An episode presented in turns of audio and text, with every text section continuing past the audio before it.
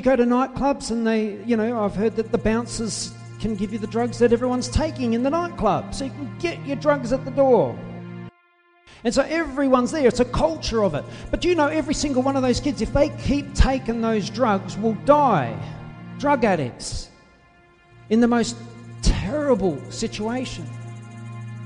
So something's wrong with that. Amen.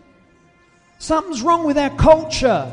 And I've only, t- I'm only scratching the surface. Something's wrong with our culture. And this is what it really, really disappoints me is I know Christians that live that way.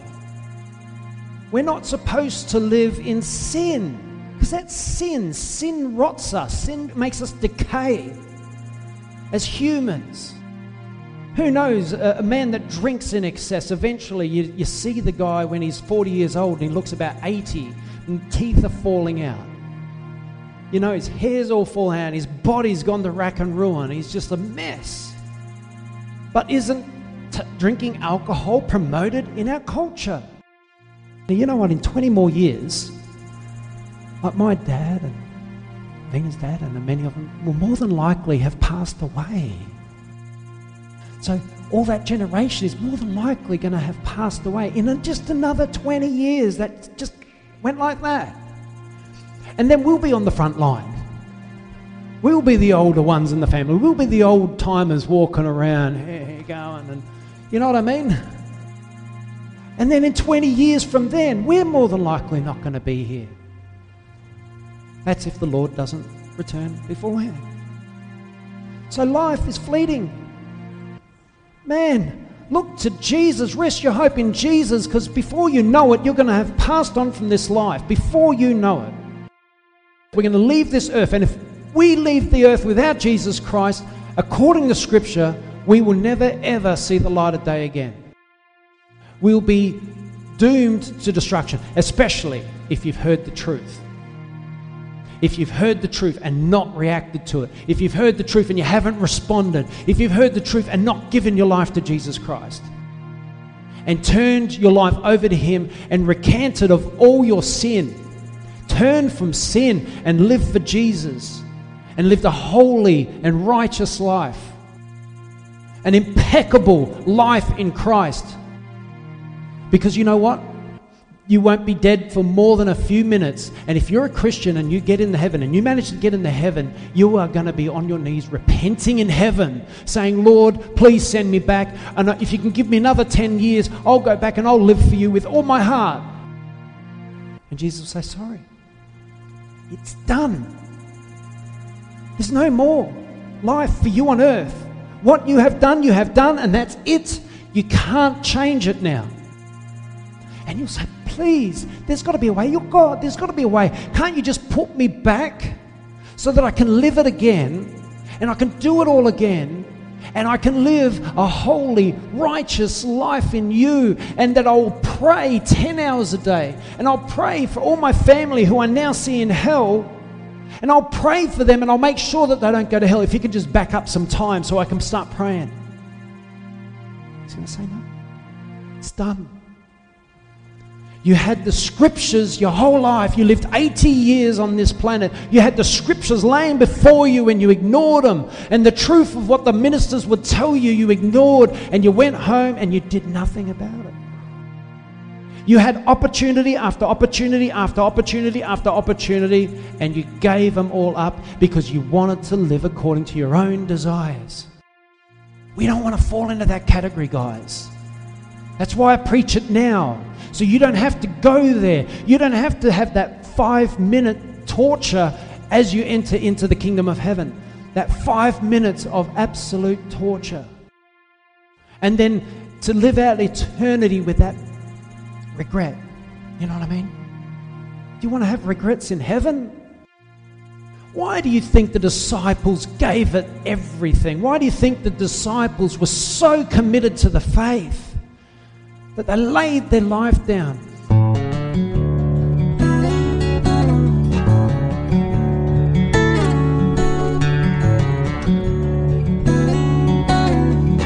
All right, turn in your Bibles to 2 Timothy 4 3. For the time will come when men will not put up with sound doctrine. Let's read that again. For the time will come when men will not put up with sound doctrine. So Paul's talking to Timothy here saying there's going to be a time in the future when men are not going to want to hear the truth. But there's at this time, you know, there were men that didn't want to hear it then, but it's going to become a, a cultural thing. It's going to become a time when all men will not want to hear the truth. There'll be a minority of people that want to hear the truth, but most people won't want to hear it. And then what does it say? Instead, to suit their own desires, did you catch that? To suit their desires, to suit the things that they want to do, to live the life that they want to live because they want to live wretched, sinful lives, right? Which is what our culture promotes. Does our culture promote anything but horrible lifestyles? You know, drug taking, alcohol in excess, sleeping around, you know, uh, pornography. You know, pornography is so normal now that, that, you know, you hear it on the talk shows and stuff on TV and they just laugh about it. Oh, yeah, you know, it's pretty much a standard part of my day. You know, go, I get home from work, I go and sit down on the computer, I watch porn for an hour. It's just part of my lifestyle, it's the way I live. Right? So to suit their desires. Men are, are, are, will only listen to teachers that will teach what they want to do. They won't listen to teachers that will teach them not what, um, not what to do.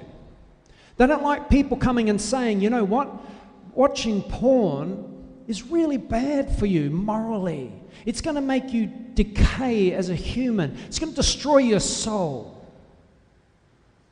It's going to destroy the relationship between a man and a woman.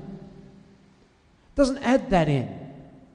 You know, we've got we got to hear that. Because men and women who are obsessed with pornography, a relationship's just about sex. It's not, a, not anything more. And as soon as the sexual element wears off and it's not as exciting anymore, they move to the next person. Who knows that's true? And I'm too loud, I know I am. I'll turn that down a bit. Is that better? If you want it loud again, I'll turn it back up. But that's what happens. They go from person to person to person. Is that our culture? Is that what's promoted in movies? As you're a really, you're a really cool dude if you can sleep with a lot of women. You know what I mean? But who knows that that leads to emptiness? I know guys that are in my, that are my age group that have lived that life, right? And they're now 40 and 50 years old, and they just say, I just wish I had one person. I just want one person, you know, because that lifestyle is destructive. Who knows drugs is destructive? Right? But do you go to nightclubs and they, you know, I've heard that the bouncers can give you the drugs that everyone's taking in the nightclub. So you can get your drugs at the door. And so everyone's there. It's a culture of it. But you know every single one of those kids, if they keep taking those drugs, will die? Drug addicts in the most terrible situation. So something's wrong with that. Amen? Something's wrong with our culture. And I've only, t- I'm only scratching the surface. Something's wrong with our culture. And this is what it really, really disappoints me is I know Christians that live that way. We're not supposed to live in sin because that's sin. Sin rots us, sin deca- makes us decay as humans. Who knows, a, man that drinks in excess, eventually you, you see the guy when he's 40 years old and he looks about 80 and teeth are falling out. You know, his hair's all falling out, his body's gone to rack and ruin, he's just a mess. But isn't t- drinking alcohol promoted in our culture? Isn't it? Let's go out and a pub crawl. That sounds like a wild idea. So kids go out in pub crawls. They think they're so cool getting drunk. Let's see who can drink the most and not fall down. Let's see if we can be, I can drink better than you. But who knows that that becomes addictive? That becomes addictive, and eventually, some of them, not everyone, some of those kids will eventually be alcoholics and they'll eventually die early and they'll wonder why they'll never end up in a decent relationship and, and, and their relationships with their families get destroyed. And this is what's happening everywhere. And it's, it's, I'm just scratching the surface again of uh, explaining all these different things that we're into as a culture. But something's got to be done. We've got to stand against it. And that's what Jesus Christ came to teach us to stand against that stuff. He says, instead, to suit their own desires, they will gather around them great numbers of teachers. Great numbers. Isn't that speaking of today when you can get on the internet and you can have a hundred different teachers teaching from every, all the different angles that you want that suits you so that you can keep living that lifestyle and you're getting a teaching that supports it. To say what their itching ears want to hear. Teachers that teach what, you, what their itching ears want to hear. And this is where I know I don't teach what people's itching ears want to hear. I teach what the Bible teaches, which doesn't itch your ear. Actually, it burns your ear, hurts your ear. You know, it sends you out of here feeling like, oh man, I've got to change. I can't keep living that life, you know? Christians that drink in excess, Christians that smoke dope and, and take drugs, and, you know, we're all, we've all done it. Amen? I put my hand up, I've been there. None of us are innocent, but it's not the way we're meant to be. Who knows that the book of 1 Peter teaches against that and tells us as Christians we shouldn't live like that. We mustn't live like that. Who knows 2 Peter says the same thing. Did I not teach on that? And, and uh, 1 John hit us really hard last week. 1 John teaches against that. Clearly, I'm going to get those sermons online, hopefully in a few weeks' time. So I want you all to watch them if you've missed them. 1 Peter, 2 Peter, and 1 John. Really important sermons. And uh, this one is an important sermon because we're going to be doing the book of Romans. And uh, we are not going to get through the book of Romans today because Paul had a huge amount to say on living as Christians, living a sinful life, and not to live that way. So turn to 2 6. What we really have got to get a grip on when you study the New Testament epistles is the writers of the New Testament epistles wrote to Christians. They did not write to unbelievers. There was no letters circulating amongst unbelievers. The letters were circulating to believers, so they were writing directly to them and they were telling the church how they should be. And so the warnings and everything were to Christians, they weren't to unbelievers. So, what a lot of the teachers today teach is that the warnings are for the unbelievers. Christians, we're saved by grace. That's, you can't do anything that can cause you to lose your salvation. You're saved. You've put your hand up in a meeting 10 years ago. That's all you need to do. That's the end of the story. You're in. Who knows, is that, is that what gets taught in a lot of places? I know I was in a church that was teaching that. And all I can say is, it's not in here. That teaching is not in here. And we've been going through it. Uh, for, we've done three big books so far we're going to do Romans 2 6, and it says this God will give to each person according to what he has done. Okay, so he's going to give to each person. Now, he, he made a general statement there. Paul said to each person, Christian, non Christian. Each person will be given, will, uh, he's going to give to each person according to what he has done. To those who by persistence in doing good, so what have we got to persist in? Christians doing good. Christians have got to do good things. We've got to be righteous.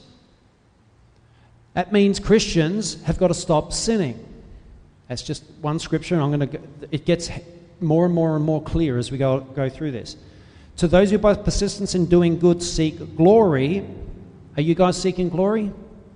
Glory in the kingdom of God, meaning we're going to be in the glorious kingdom with a glorious God.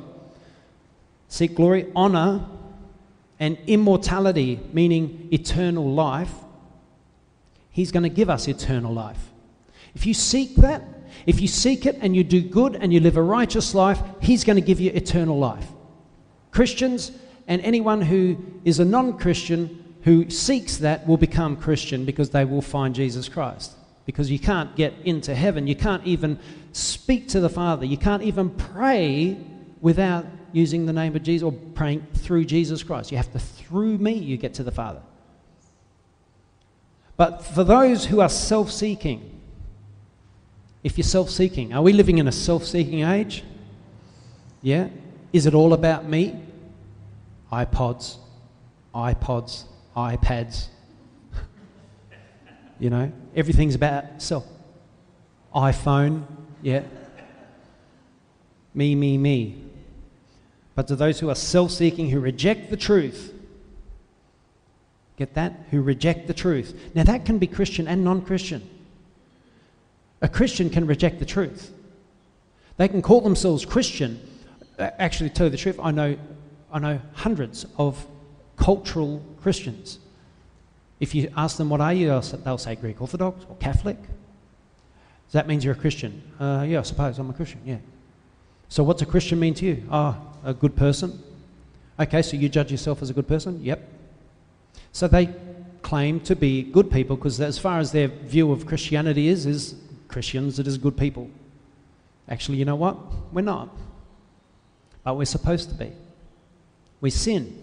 But you know what's the difference? A true Christian is a repentful being, someone who repents to God and then turns away from doing wrong because they know that that holy God has got his eye on them. And so you live under the scrutinizing eye of God and it keeps you holy. Because if God, if God, if you could see God, if you could see His eyes on you, you would see uh, the most incredible, uh, majestic Creator looking at you. But He doesn't do that because He doesn't want to weigh you down with that burden of having every time you look over your shoulder, there's God looking at you. So He's invisible, but you've got to know by the truth and the reality that God exists that He is watching you. Amen. He's watching you. His eye is on you. The Word of God says it. And people say, oh, who cares what the Word of God says? It's just a book written by man. Said, there's no other book. There is no other book in the universe. Well, let's just say the earth, because we know there's probably not books on Mars. But in, on the earth, there's no other book which you can rest your hope on. Name another book. See if you can think of one. I know Matthew's going to think of one. No, there isn't. I can't think of any. If you can tell me one, and don't think the Quran's that, because Muhammad wasn't sure of his salvation at all at the end of his life. He declared that he, he felt he was condemned to hell. And that's their prophet, that's their head prophet. And he's worried he's going to go to hell. And actually, according to his teachings, he will go to hell because he teaches an anti Christian doctrine.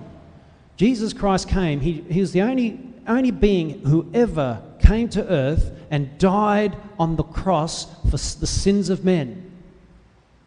He's, no one else has ever done that. And not only that, was raised to life after three days and was witnessed by up to 500 of his disciples. And they were so convinced that Jesus rose from the dead, they were so convinced, these 500, that they would not recant of the name of Jesus in the face of being killed themselves. Right? Just say you know someone, guy called Jeff, and he died and he rose to life, and you saw that. And someone's going to kill you saying, You recant and say that never happened. You'll say, I can't recant that. I have to say. And especially the, the difference is, is, of course, now Jesus Christ offered salvation. And he said, Take up the cross, follow me. If you love your life, you'll lose it for me. So I'm not going to lose my life by recanting of my belief in Jesus Christ, having raised from the dead. So these guys were that certain that they saw Jesus Christ alive that they went to their deaths as a result. If they never saw him, do you think that they would have held to their faith? If they never saw Jesus rose after five, after three days, if they never saw him with their physical eyes, they would not have gone to their martyr's death for that. Does that make sense? So that's evidence. That's strong evidence. 500 disciples saw Jesus at once. That's evidence that Jesus exists. And that gives power to what we believe because we have the only faith where we have a risen Messiah. You know, the, um, the Baha'i faith, they're uh, people who started that, the Bab and Baha'u'llah, they're dead and they're in the grave. Buddha died. Buddha is in the grave. They know where his grave is. Muhammad died. They know where his grave is. All these graves have, have, have the bones of these men. But we, as Christians, have an empty grave. They believe they know where he was put, and it's empty. Amen? So we have a sure foundation of a faith, a faith beyond anything. So you can be guaranteed, guaranteed that what is in here is the truth, the absolute truth. And we should read it and learn it because life is short, guys. I was having this revelation with Vina the other day. We've been married 22 years and we've had three kids. Our oldest is 21, our middle daughter's 18, and Alicia's uh, 12, 13 soon. And, um, and that's gone like that. You remember Luke? Little. They were little not long ago. It's gone like that. And, I'm, and then we, I said to Vina, you know what, in 20 more years, like my dad and Vina's dad and many of them will more than likely have passed away. So all that generation is more than likely going to have passed away in just another 20 years. That just went like that. And then we'll be on the front line. We'll be the older ones in the family. We'll be the old timers walking around, here, going, and you know what I mean? And then in 20 years from then, we're more than likely not going to be here. That's if the Lord doesn't return beforehand. So life is fleeting. Man, look to Jesus. Rest your hope in Jesus because before you know it, you're going to have passed on from this life. Before you know it. We're going to left this earth. We're going to leave this earth. And if we leave the earth without Jesus Christ, according to Scripture, we will never ever see the light of day again. We'll be doomed to destruction, especially if you've heard the truth. If you've heard the truth and not reacted to it, if you've heard the truth and you haven't responded, if you've heard the truth and not given your life to Jesus Christ, and turned your life over to Him and recanted of all your sin, turn from sin and live for Jesus and lived a holy and righteous life, an impeccable life in Christ. Because you know what? you won't be dead for more than a few minutes. And if you're a Christian and you get into heaven and you manage to get into heaven, you are going to be on your knees repenting in heaven, saying, Lord, please send me back. And if you can give me another 10 years, I'll go back and I'll live for you with all my heart. And Jesus will say, Sorry, it's done. There's no more life for you on earth. What you have done, you have done, and that's it. You can't change it now. And you'll say, please, there's got to be a way. You're God, there's got to be a way. Can't you just put me back so that I can live it again and I can do it all again? And I can live a holy, righteous life in you, and that I'll pray 10 hours a day. And I'll pray for all my family who I now see in hell. And I'll pray for them and I'll make sure that they don't go to hell. If you could just back up some time so I can start praying. He's going to say, No, it's done.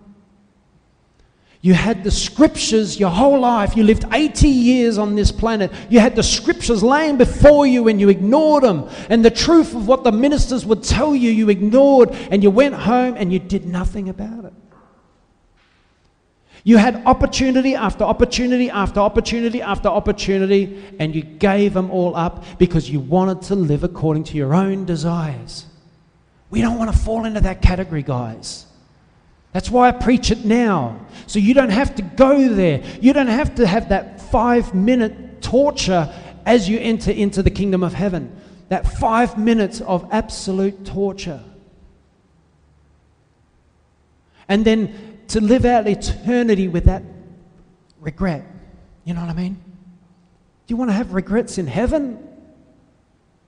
Why do you think the disciples gave it everything? Why do you think the disciples were so committed to the faith that they laid their life down? If you read about Paul's trials, it's just mind blowing what he went through just to save people, just to get them into the kingdom of heaven. And I know people that don't come to this church because they have to drive for 20 minutes on a Sunday. They love the teaching. Oh, yeah, but it's 20 minutes. It takes 20, 25 minutes in the car, so I won't drive there. I'm like, huh? Paul spent a night and day in the open sea for Jesus Christ. Who would like that? That'd be my worst nightmare. Bobbing up and down in the open sea, just treading water, just staying afloat, staying alive. Sharks, you know, do the whole Daniel thing, keep those sharks away, Lord, like the lions and in the lion's den. That would be terrible. But that's how far he went. He was stoned. You know, back in those days when they stoned someone, they stoned someone. They actually knew how to do it, they didn't mess up. Paul was killed and was resurrected right there. Because it says that they took him out, they dragged him out to the gate, and they stoned him. And then the saints got around him and prayed, and he got back up. And he went straight back into the town again. Round two. Why did he do that? Because wouldn't that have blown the mind of those guys? Hang on, no, no, no, no, no, no, you can't be here. I just saw your head go with a big boulder. Sorry to be so graphic, but that's what the scriptures say happened. Yeah. Are you prepared to be stoned for your faith? Are you prepared to spend a day and a night in the open sea for your faith? How committed are you to the faith? Are you prepared, like Paul, in the face of all that, to pray? In, in, in, he's chained up in prison in the darkest, deepest depths of the prison, and he's in shackles. And what are they doing at two in the morning? Singing hymns, singing praises to Jesus Christ, and praying. And there was an earthquake, and the whole place just opened up, and, and the, the prison warden thought they'd all escaped. He was about to kill himself because he knew if, if, if it's better if I kill myself than these guys get a hold of me. If those prisoners escaped, I'm going to, they're going to trash me something fierce. Whippings, beatings, whatever else would have happened to the soldiers. But Paul, that's what Paul was like. Now, are we called to anything less? I don't think we are. I don't think we are. As Christians, we're called to be genuine. And what does the world expect? The world expects genuine Christians also. And when you're not, the world mocks the Christian faith. And because the Christian faith in general, especially in the West, lacks holiness, lacks the righteous requirements that Jesus set down in the scriptures, the world mocks Christianity and the world mocks our Messiah. They laugh at him. Look at your people. Look at them. They're a disgrace. You know, the things we found, some of the biggest ministers and the things that they've got up to in the world today. And the world loves catching us out. Shouldn't be that way, should it? We're supposed to be holy. I don't even think Christians know what that means anymore. But the scriptures do.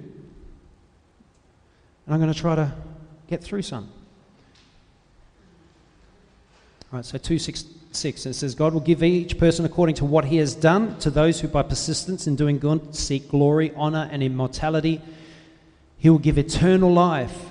But for those who are self seeking and who reject the truth, and follow evil, there will be wrath and anger. There will be trouble or tribulation and distress for every human being who does evil. First for the Jew and then for the Gentile, but glory, honor, and peace for everyone who does good, first for the Jew, then for the Gentile. For God does not show favoritism. I'm just going to read on a little bit. It says, All who sin apart from the law will also perish apart from the law. Now, just keeping that, think of that word apart for a second and jump over, keep your finger in on verse 12, but jump over to ver, chapter 3, verse 21. chapter 3, verse 21 says, But now a righteousness from God apart from the law has been made known, to which the law and the prophets testify. And this righteousness from God comes through faith in Jesus Christ. All right, so that righteousness apart from the law, apart from the law, so we're not under the law, we're apart from the law, comes through faith in Jesus Christ. All right? So that's what it's referring to. So let's go back to verse 12 on chap- in chapter 2 again. It says, All who sin apart from the law. So I want you to understand this. That's faith in Jesus Christ apart from the law. That's grace, isn't it? That's faith through grace. You've been saved apart from the law, not under the law. And then it says this all who sin apart from the law will also perish apart from the law. So all who sin apart from the law will also perish apart from the law, and all who sin under the law will be judged by the law. And then they'll perish as well, because when they're judged by the law, if you're under the law, you're going to perish. Because there's only one way out, and that's through the name of Jesus Christ. So you must be under Jesus Christ, but you mustn't live a sinful life. Because you're actually going to be judged harsher by knowing Jesus Christ and living under Him and sinning than if you didn't know Him. It'd be better to not have known Him. Remember when it said that? It'd be better not to have known it than to know it and to sin. So, being a Christian is a huge responsibility, huge responsibility to all of us. We must live a righteous life now we're Christian. And this is going to show you what I mean by this. So, for it is not those who hear the law who are righteous in God's sight, but it is those who obey. Just because you sit in church and hear the word does not mean you're righteous. Just because you've gone and used your lips to say, I am Christian, does not make you righteous. It doesn't happen vicariously. It doesn't just happen like miraculously, like a magic trick. It's about following Him, it's about living righteously in Him. Is those who are, it's, um, but it is those who obey the law who will be declared righteous. Indeed, when Gentiles do who do not have the law do by nature things required by the law, they are a law for themselves, even though they do not have the law, since they show the requirements of the law are written on their hearts. Their consciences also bearing witness, and their thoughts are now accusing, now even defending them. Um, and we're just going to skip over because I could go on on that, talk about that for a second, but I don't want to. I want to go over to uh, chapter 3, verse 19, which is 3:19 to 31. And it says, Now we know that whatever the law says, it says to those who are under the law, so that every mouth will be silenced and the whole world held accountable to God. See, the whole world is going to be held accountable to God. The whole world, every single soul that's ever lived on this planet is going to one day meet their Maker. The whole world is going to stand before God and He's going to judge them. He's going to have people on His left and people on His right. To those on His right, they're going to receive eternal life, and those on His left are going to receive eternal death, eternal separation. Therefore, no one will be declared righteous in his sight by observing the law. Rather, through the law, we, we become conscious of sin. That's what the law's for. Through the law, we become conscious of sin. We all know what sin is. You know, it's not hard to work it out. If I had a blackboard up here and asked you guys to tell me what sin is, tell me, list off some sins, we would, we would fill the blackboard in no time at all, wouldn't we? Because we all know, even atheists know what sin is. If you say, What's a sin? Oh, well, you know, they'll say committing adultery. You know, they'll just pop one off the top of their head. They'll agree that it's wrong. Unless they're in an adulterous relationship, then they won't agree it's wrong. Oh, murder's wrong. Unless they're a murderer, they'll think murdering is wrong. But, but now, a righteousness from God here it is again, apart from the law, has been made known, to which the laws and the prophets testify. This righteousness from God comes through faith in Jesus Christ to all who believe. There is no difference I'll go back on that. This righteousness from God comes through faith in Jesus Christ.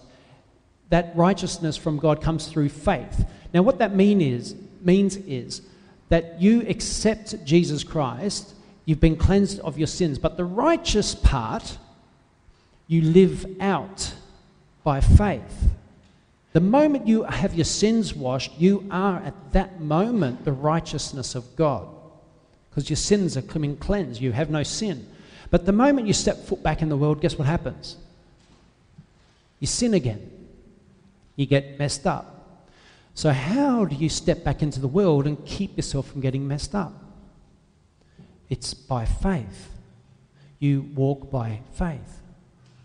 I think it was Leonard Ravenhill said the biggest miracle is um, to take a, a Christian out of the world and make them holy and then put them back in the world and keep them holy. You know, that is a miracle. If a, that's why we need faith. That's why we need to walk under His grace. That's why we need to hear these messages. That's why Paul constantly, and Peter and John constantly remind the believers what sin is. Say, if you do these things, I'm warning you, if you do these things and continue to do them, you will not receive the kingdom of heaven. They're, they're really, really hard on that point. The last three sermons I've done really hits that home. So there is no difference, for all have sinned. This is verse. No, this righteousness, go back to verse 22. This righteousness from God comes through faith in Jesus Christ to all who believe. There is no difference, for all have sinned and fall short of the glory of God. All have sinned and fall short of the glory of God and are justified freely by His grace uh, through the redemption that came by Christ Jesus. Now, God presented Him, so the Father presented the Son as a sacrifice of atonement. That's what the cross is. God presented the Son as a sacrifice of atonement because up until that time, the Jews used to sacrifice lambs and bulls and goats and pigeons and so on. All the time it was blood was being shed for their sin. Jesus came to do away with that system of things with one ultimate sacrifice good for all time.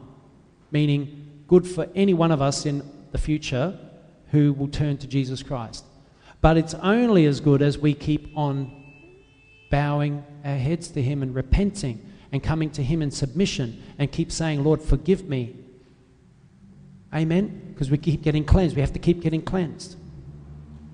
God presented him as a sacrifice of atonement through faith in his blood. He did this to demonstrate his justice because in his forbearance he had left the sins committed before and unpunished. That were the sins before Moses, before the time of Moses when the law came about. He did it to demonstrate his justice at the present time. At the present time.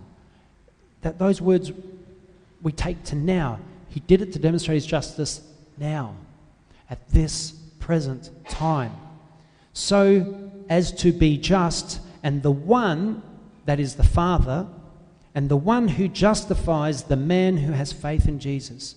So the Father will justify us if we have faith in Jesus. But we're going to keep going because I want to, want to get to some really hard hitting truth. So, where then is boasting?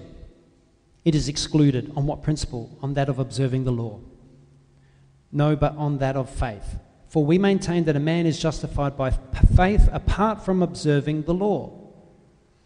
So, is God the God of the Jews only? Is he not the God of the Gentiles also?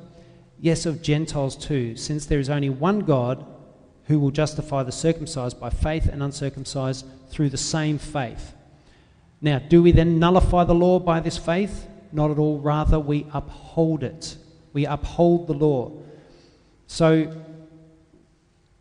what he's saying is that we maintain that a man is justified by faith apart from observing the law. Now, people, that's the scripture. That's where this faith teaching ends there. Because if you just take that verse, if I say, For we maintain that a man is justified by faith apart from observing the law, you would think that what he means is that you don't have to worry about observing the law. You don't have to worry about following righteous requirements. Is, would that lead you to think that? Yeah? But he's not talking about, he's talking about an Old Testament law at that moment. He's talking to Jews, because the Christian church was predominantly Jews back in these days. He's talking to Jews that were still trying to observe the law. who were still using circumcision as a means of salvation. And he says, You're not justified by observing that. You're justified by, by faith, right? But then he knew they'd get confused. So he says in verse 31 Do we then nullify the law by this faith? Do we nullify it? And then he says, Not at all. Rather, we uphold the law. What is a Christian's job? The Christian's job is to uphold the law. Uphold it by fulfilling its righteous requirements, which you're going to hear very soon. You fulfill the righteous requirements of the law and you uphold the law. Because when people look at you, they see someone impeccable in their righteousness and their holiness. So you've upheld the law. We're not under it, we're under grace. But you can't uphold the law if you're not under grace. You can't fulfill the law if you're not under grace. You can't fulfill the righteous requirements of the law if you're not under grace. You have to be under grace to actually fulfill it. Does that make sense? This is where the whole thing's gone wrong. They don't teach this. And so Christians have this idea that grace is a, is a cover all. But Paul's going to tell you very, very clearly that's not so. Let's go to chapter 4, verse 1 to 8. What then? Shall we say that Abraham, our forefather, discovered in this matter? If in fact Abraham was justified by works, he had something to boast about, but not before God. See, the reason why it has to be we have to be under grace to fulfill and uphold the law. The reason why it has to be under grace is so that when we get to heaven, Jesus says, or we can't say to Jesus, How good was I? I fulfilled the law. And he'll go, No, you did not. If you did any righteous things at all, it's because of, you were under my grace. It's because you walked with me. And it was the Spirit of God in you that enabled you to uphold the law. Amen. You could do nothing of the sort on your own. You couldn't do one righteous thing because you're all filled with sin. Your flesh nature is sinful to the core. But if you walk by the Spirit, you will not fulfill the lusts of the flesh. Amen? I hope you're seeing, I hope I'm being ex- ex- explanatory enough so you can see this. Abraham believed God. See, we've got to believe God. And it was credited to him as righteousness. Go to verse 4. Now, when a man works, his wages are not credited to him as a gift, but as an obligation. Right? So you work, you go and do your job, you get paid, and the person who pays you is obligated to pay you. However, to the man who does not work but trusts God, see, we're not working, we're not trying to fulfill the law, we just do because we're under grace. However, to the man who does not work but trusts God, who justifies the wicked by his blood, his faith is credited as righteousness that faith. David says the same thing when he speaks of the blessedness of the man to whom God credits righteousness. He says, Blessed are they. Guys, you want to be among this group of blessed. It says, Blessed are they whose transgressions are forgiven, whose sins are covered. Blessed is the man whose sin the Lord will never count against him. Blessed is that man who's, who the Lord will never, ever count his sins against him. You want to be in that blessed group. Amen? You want to be that person that the Lord will never, ever count your sins against you. And you know what? It's all about walking by grace through faith. Sorry? Walking by faith through, through grace. They both work. All right. 4:13 to 17 and it says this It was not through law that Abraham and his offspring received the promise but that he would be heir of the world but through the righteousness that comes by faith. See at that time there was no law in the time of Abraham. It wasn't until Moses that the law was written down. So he, he received, he became the righteousness of, of God through faith. So he was like a Christian. He was like a Christian back then. For if those who live by law are heirs, faith has no value and the promise is worthless. So if you live by the law, if you can fulfill the law in your own strength, then faith has no value and the promise is worthless because the law brings wrath. And where there is no law, there is no transgression. Right? So Abraham lived in a time when there was, you know, people knew the law because it was on their hearts, but the, the law wasn't written on, in stone like after the Ten Commandments. Therefore, the promise comes by faith. So that it may, listen to this, therefore, the promise comes by faith, so that it may be by grace and may be guaranteed to all Abraham's offspring. Not only to those who are of the law, but also to those who are of the faith of Abraham. See, we are of the faith of Abraham. We are Abraham's children. Someone asks your genealogy, say Abraham. I'm one of his children.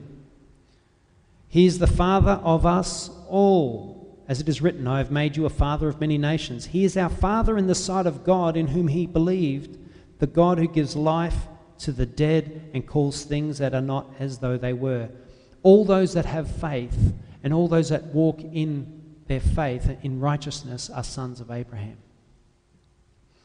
Go down to 423. The word it was credited or it was imputed to him was written for him alone. Were written not just for him alone, but also for us, to whom God will credit righteousness. For us who believe in him who raised Jesus our Lord from the dead. He was delivered over to death for our sins and was raised to life for our justification. Therefore, since we have been justified through faith, since we have been justified through faith, your faith, uh, by your faith you've been justified we have peace with God. Who here has peace with God? Yeah? If you don't have peace with God, I want to talk to you later.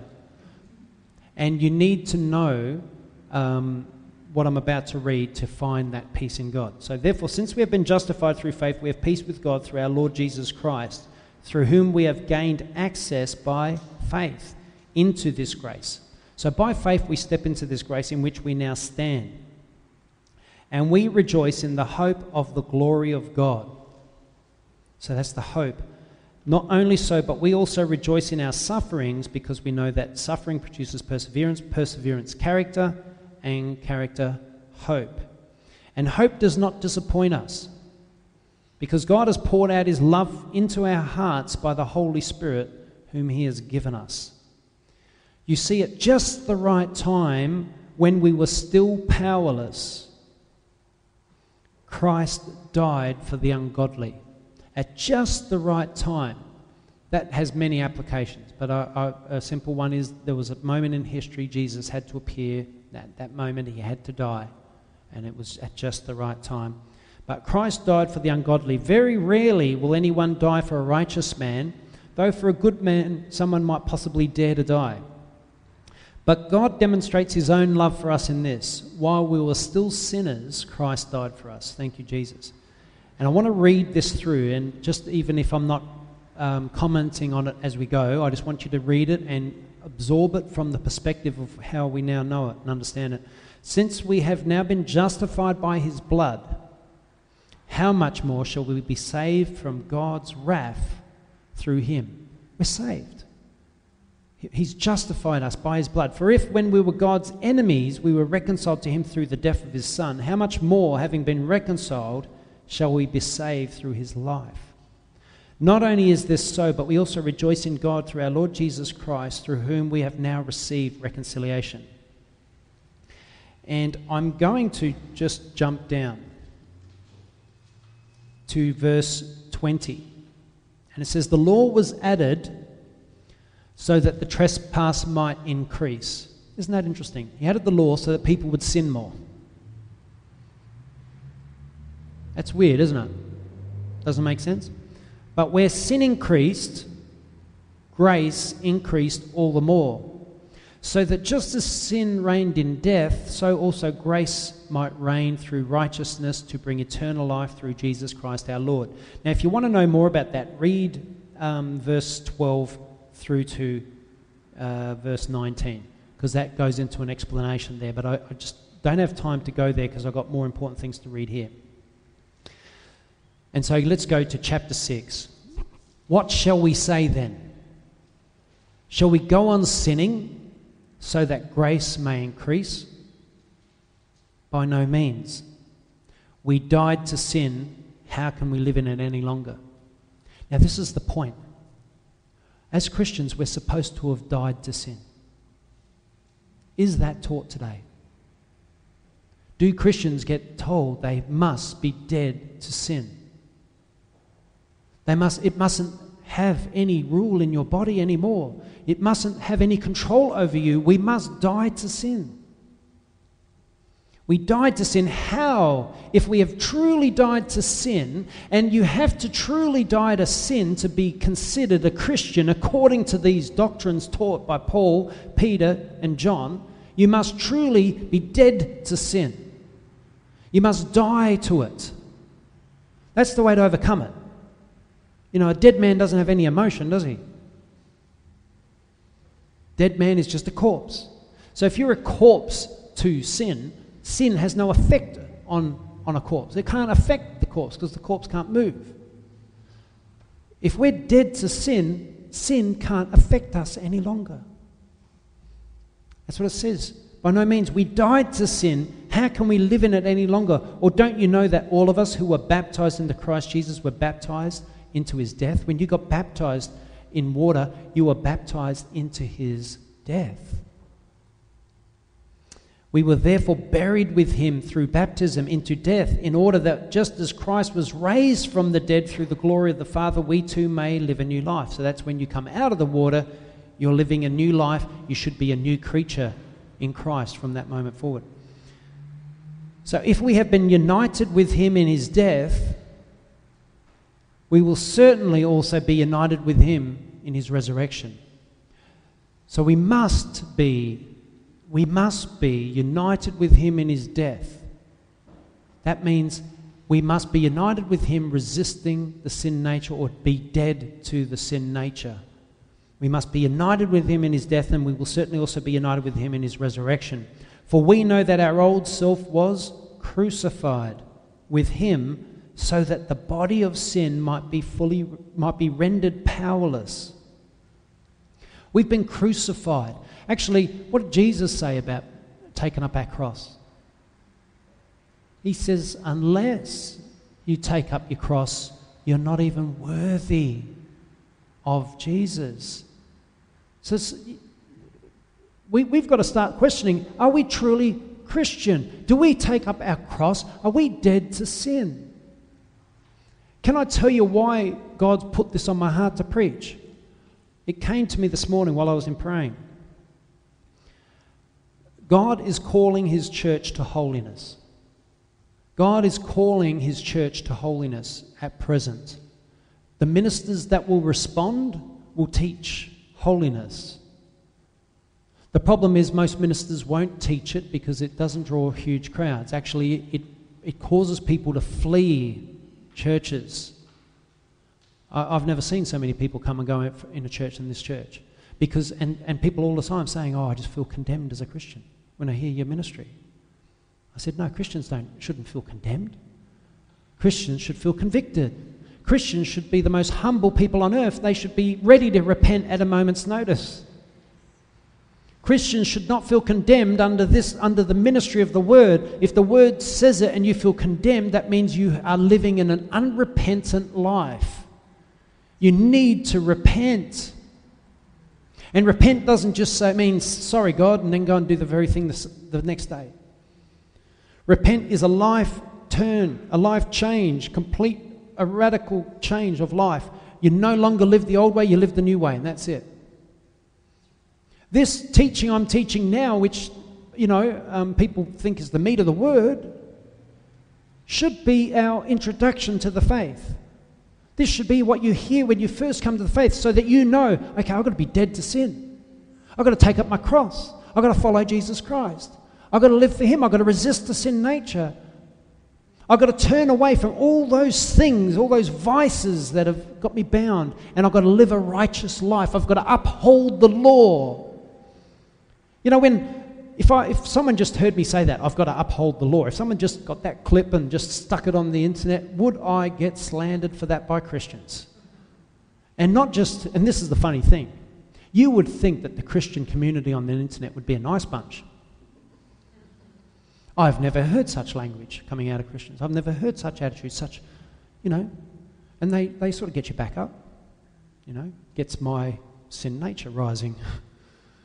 but it's, it's, uh, it's in the scriptures. It's in the scriptures. And, I'm, and this is why I, I wrote this this morning. God is calling his church to holiness. And I believe the reason is because he's going to be returning soon. Soon. World events, uh, uh, like who, who's students of prophecy in this, in this church? We know world events are quickly drawing to a close. There's so many things being fulfilled in the sequence of what has to take place before the return of Christ. Because I'm a big believer, Jesus can't return until certain things have occurred. He can't just imminently return any moment. He can't. He can't return right now because there's certain things. You know why he can't return right now? I'll tell you why. The mark of the beast system has not come in. Right? People haven't been forced to take a mark on their wrist or their forehead yet. Revelation 13 clearly says that before the return of Christ that there will be a beast system introduced. So Jesus can't return. So, guys, you don't have to worry that Jesus is going to come tomorrow, except in one sense. If you die tomorrow, Jesus will come to you tomorrow. If you die tomorrow, and you'll have to face Jesus. And if you've rejected him your whole life, or if you've not lived for him with all your heart in a righteous way, according to Scripture, according to what I'm upholding the law, then you're going to be found wanting and it's going to be touch and go. I'm not one to make a judgment, and I won't judge anyone about where anyone is at. I'm even scared to say, yes, you're absolutely saved. I'll say this if I see someone fully repenting and their hearts are just given out to the Lord and they've recognized everything, I'll say, Yes, you're saved. Now go and continue in that. Do not turn from that life. Do not turn to what, from what you've just repented of. Don't go back. Live the life out the way it's meant to be lived. Because if you turn back, it's like a dog returning to vomit. It's vomit, or a pig returning to the mud, as the scriptures say. And Jesus is going to discard of them. They're going to be discarded. He says, I will discard of, I'll be I'll quick to testify against these people. But many will come before him on that day and say, Lord, Lord. And he will say, Those that did not do the will of God. That's what it says. Those that do not do or did not do the will of God will not enter the kingdom of God. It's those that do not do. Jesus said that, not me those that do not do the will of God. Hang on, but I made an older confession. I, I said, you know, 20 years ago that I, I, I want to accept Jesus as my Lord and Savior. But you did not do the will of God, Jesus will say. Yeah, but I thought that's all I needed to do. Well, you didn't read the scriptures and you believed your pastor. We're not called to just believe any person that stands up there. Don't just don't even believe me. But don't don't just walk away and say, that was a load of garbage. Check it out for yourself. Find out if what I'm saying is true. Amen. I am being commissioned. I'm being commissioned by God to preach this message and, and restore the doctrines of salvation and holiness. I've realized just this morning I've been commissioned by God. That's why I can't get away from this message. I can't. I have to keep on hammering it home until we shine before God. Until you guys are like this beautiful bride, prepared in, in, this beautiful flowing white robe, ready for Jesus Christ's return. And you're ready in season and out of season. You're always ready. You're ready at a moment's notice.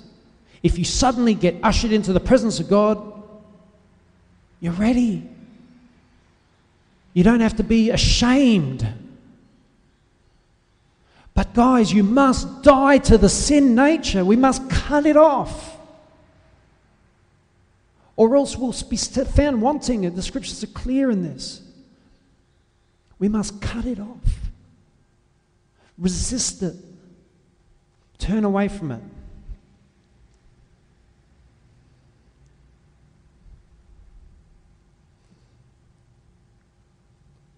Now, if we died with Christ, verse 8, we believe that we will also live with him. For we know that since Christ was raised from the dead, he cannot die again. Death no longer has mastery over him. The death he died, he died to sin once for all, but the life he lives, he lives to God. In the same way, count yourselves dead to sin. In the same way, count yourselves dead to sin. I am not making this up. This is in the scriptures. This is not Rob's little slant on Christianity. This is the scriptures speaking it. I can't run from it. I have to preach it because it's here, it's on every page, it's on, in every book. The further I go, like you should see my list. I showed Elizabeth my list. How many scriptures have I, have I discovered that say this in the pages and pages of just scriptures listed? And I'm going to go through them all because I'm going to do a, the most thorough thesis on this that I think has, ever, has been done in the modern times. Because I've been commissioned to restore this message. And I must do it. I can't fight this. I have to do it. And it's all, when I think of a message, I'm going, God, give me another message. Give me something else. What about a message on prayer? Yeah, yeah, I want to do a message on prayer. The church needs to pray, but I want you to do this. But I'm going to do a message on prayer coming up. I've got a, a really exciting one for everyone and for me. Um, but this message, I can't dodge it. Can you see why? I hope you're starting to see why. It's, it's, it's slapping me in the face every time I open the Bible. And, and God, is, God is watching what's getting taught. And I've watched it, and he, he's, he can't believe that the doctrine of salvation has been so watered down, has so little impact, has so little ability to change a person. Christians don't get changed. You can't tell them apart from the unbelievers anymore. I met with Stephen yesterday and I said to Stephen, I, said, I know someone who, um, you know, drinks worse than a Christian that drinks worse than most unbelievers. He smokes and, and takes drugs more worse than most unbelievers. And he womanizes worse than most unbelievers. Yet that same guy will say that I speak in tongues through the day while I drive around from place to place. Oh, man, what kind of deception are you living under? You think that tongues is going to make up for your drunken state last night? Your drunken stone state? I would question what, what spirit is driving him when he's speaking in tongues. I would question whether he actually has the Holy Spirit at all, or whether it's a demon speaking through his tongues. And I, Vina and I spent many years in churches that were full on into that, you know, full on. And I, I have to say, I, a lot of it made me really, really unsettled. I felt creeped out. It really disturbed me. You guys know. Yeah. Some of it was very, dis- some of it was ma- amazing, like the moves of the Spirit at those times. We went through some incredible times, but then there was other stuff that I just, I don't know. I couldn't trust it. Couldn't trust. I couldn't get involved in it. So, what is it? Is it about tongues? Is it about the gifts of the Spirit? Or is it about living a holy and righteous life in Christ? Well, nearly every page of, of the epistles will tell us that that's what it's about. And I just want to finish chapter 6. Sorry if I'm keeping you guys too long, but um, I think you need to hear it. Amen? All right, so go back to verse 11. It says, In the same way, count yourselves dead to sin, but alive to God in Christ Jesus. Therefore, do not let sin reign in your mortal body so that you obey its evil desires. Do not let sin reign in your mortal body so that you obey its evil desires. See, it's evil if you obey that sin nature. Do not offer the parts of your body to sin as instruments of wickedness, but rather offer yourselves to God as those who have been brought from death to life, and offer the parts of your body to Him as instruments of righteousness. See? Offer the parts of your body to Him as instruments of righteousness. So, guys, say this with me Lord, I give you my body as an instrument of righteousness. And live that. Live it out. Give Him, hand it over. This is your body. Use it as your instrument, as an instrument of righteousness. Uh, for sin shall not be your master. See? Sin is not supposed to master us because you are not under law, but under grace. See, if you're under law and, and you weren't under grace, sin would be your master. That's the whole thing. So we're not under law, but we're under grace. That means sin is not our master. So, what then? Shall we sin because we are un- not under the law but under grace? So, Paul even covered that one. grace is not a cover all. Grace is not what you use to, you know, when you sin, don't worry, you're under grace. You're fine. You're under grace. You've sinned, but you're under grace. That's not, that's not what grace is. If someone says, I've sinned, I'll say, Well, you're not under grace. Because you wouldn't have sinned if you're under grace. Because if you're under grace, you don't sin. It's when you step out from grace that you sin. Right, shall we say, shall we sin because we're not under the law but under grace? By no means. Don't you know that when you offer yourselves to someone to obey him as slaves, you are slaves to the one whom you obey? Whether you are slaves to sin, which leads to death, if you're a slave to sin, it leads to death, or to obedience, which leads to righteousness. But thanks be to God that though you used to be slaves to sin, you wholeheartedly obeyed the form of teaching to which you were entrusted. You have been set free from sin and have become slaves to righteousness. Guys, you have been set free. If you've accepted Jesus as your Lord and Savior, you've been set free from sin. It means you're free from it. You're not free to do it, you're free from it. That's important. So now, sin should not be your master because you're dead to sin. It shouldn't have any more hold on you. Now, if it rears its ugly head, it says we've got to resist the devil and he will flee. We've got to resist it and we've got to make a determined action to follow the leadings and promptings of the Spirit. We've got to pray, especially if the sin is very strong. We've got to pray, and I'll, I'll pray for you. And you get the brothers and sisters in the church to pray for you to, just to overcome it so that it does not have a hold on you any longer. But you've got to be determined in your mind. It's got to be the utmost determination to walk that walk. That's what the Christian walk is. That's what it's all about. If it's not about that, then we've missed the point. That's what it's all about living holy, righteous lives. And like I said, that's what the world expects. And because we don't, the world mocks our God because of us. And that's terrible. You know, I, I would hate it if I, um, if, if uh, my children went to someone's house and just, you know, smashed their windows and, you know, uh, threw paint all over the house and, you know, just did all these terrible things and swore at the parents. Because that would represent me. What would I do to the, my kids if they came home and I found out? Sorry, Licky, she's never done that, by the way. If they came home and the person rang and said, You would not believe what your kids just did.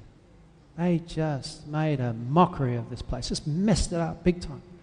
Those kids would get the biggest you know, yelling at, whatever else. We won't mention it. Yeah. But they'd cop it.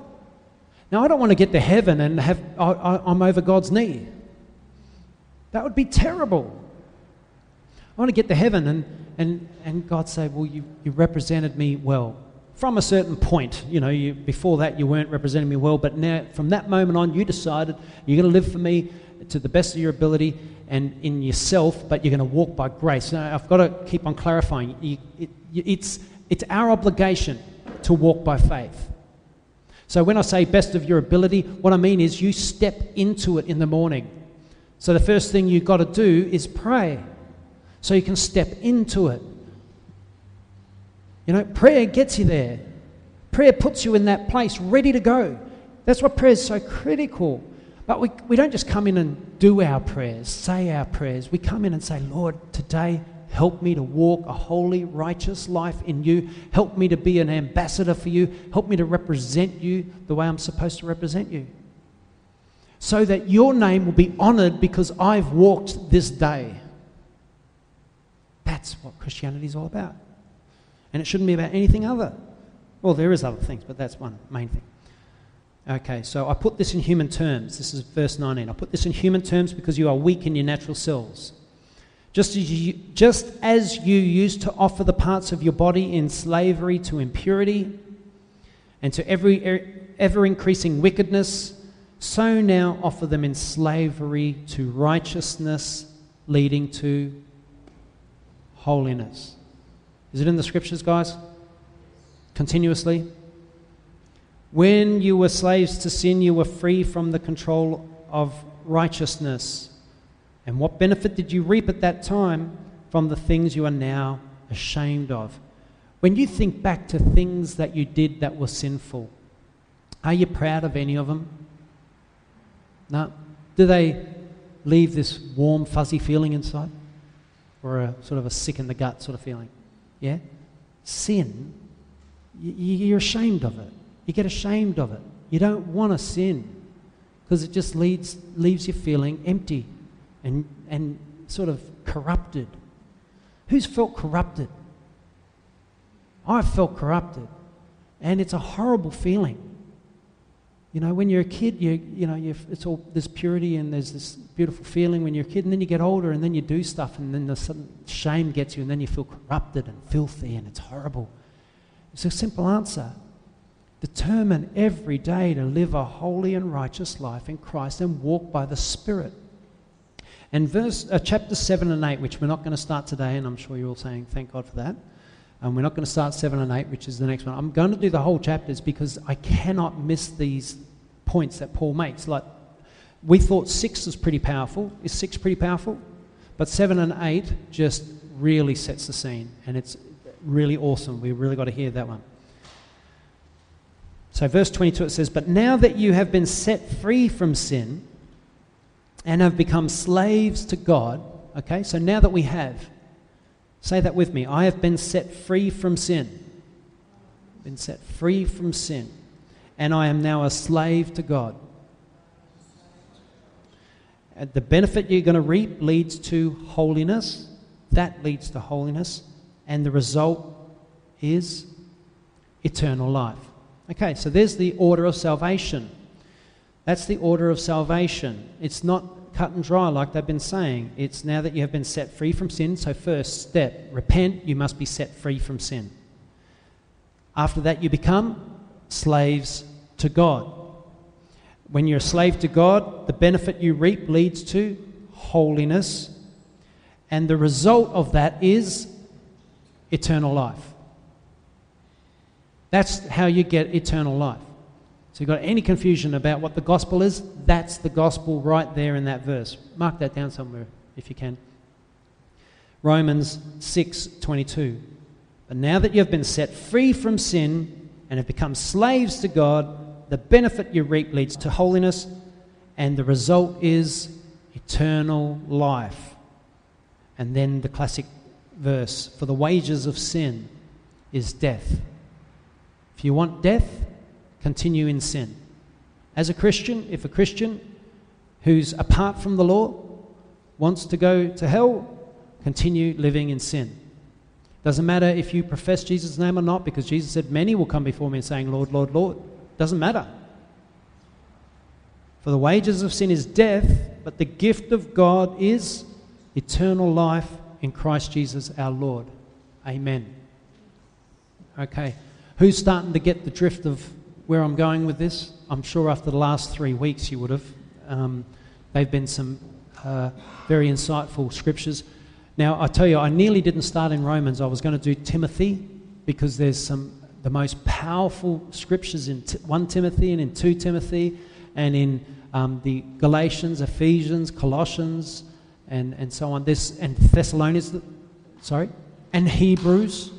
It just there is so much that pertains to this doctrine. Yet, and that's why it astounds me. It really astounds me that this doctrine is so clear in Scripture, so in your face all the way through. How come Christian ministers don't preach it, or at least the mega, mega churches and the, and, the, and the big ministers of our day do not go near these scriptures? But it's everywhere, isn't it? We just did chapter 5 and chapter 6 of Romans. Was it all through it? 7 and 8, even more so. Read Romans 7 and 8 before next week, because I'm planning to do it next week as well. Um, but read Romans 7 to 8 during the week. And read it slowly, and you're going to see what I'm talking about. And to me, this is critical because I believe salvation, the message of salvation, is so wrong today in so many settings that we are going to see the the hugest, the most massive loss of people who claim to be Christian in all of history as a result. We could see um, the most terrible judgment taking place against people who were led to believe they were saved, but were not told that their life must change. And then they were taught if someone tells you your life must change, you're a legalist. That's scary. Because Christians are to uphold the law. And then there's scriptures coming up that the righteous requirements of the law must be fully met in us. We're not under the law. That only references one thing. We're under grace. What's the difference? Is grace enables us enables us to keep the law.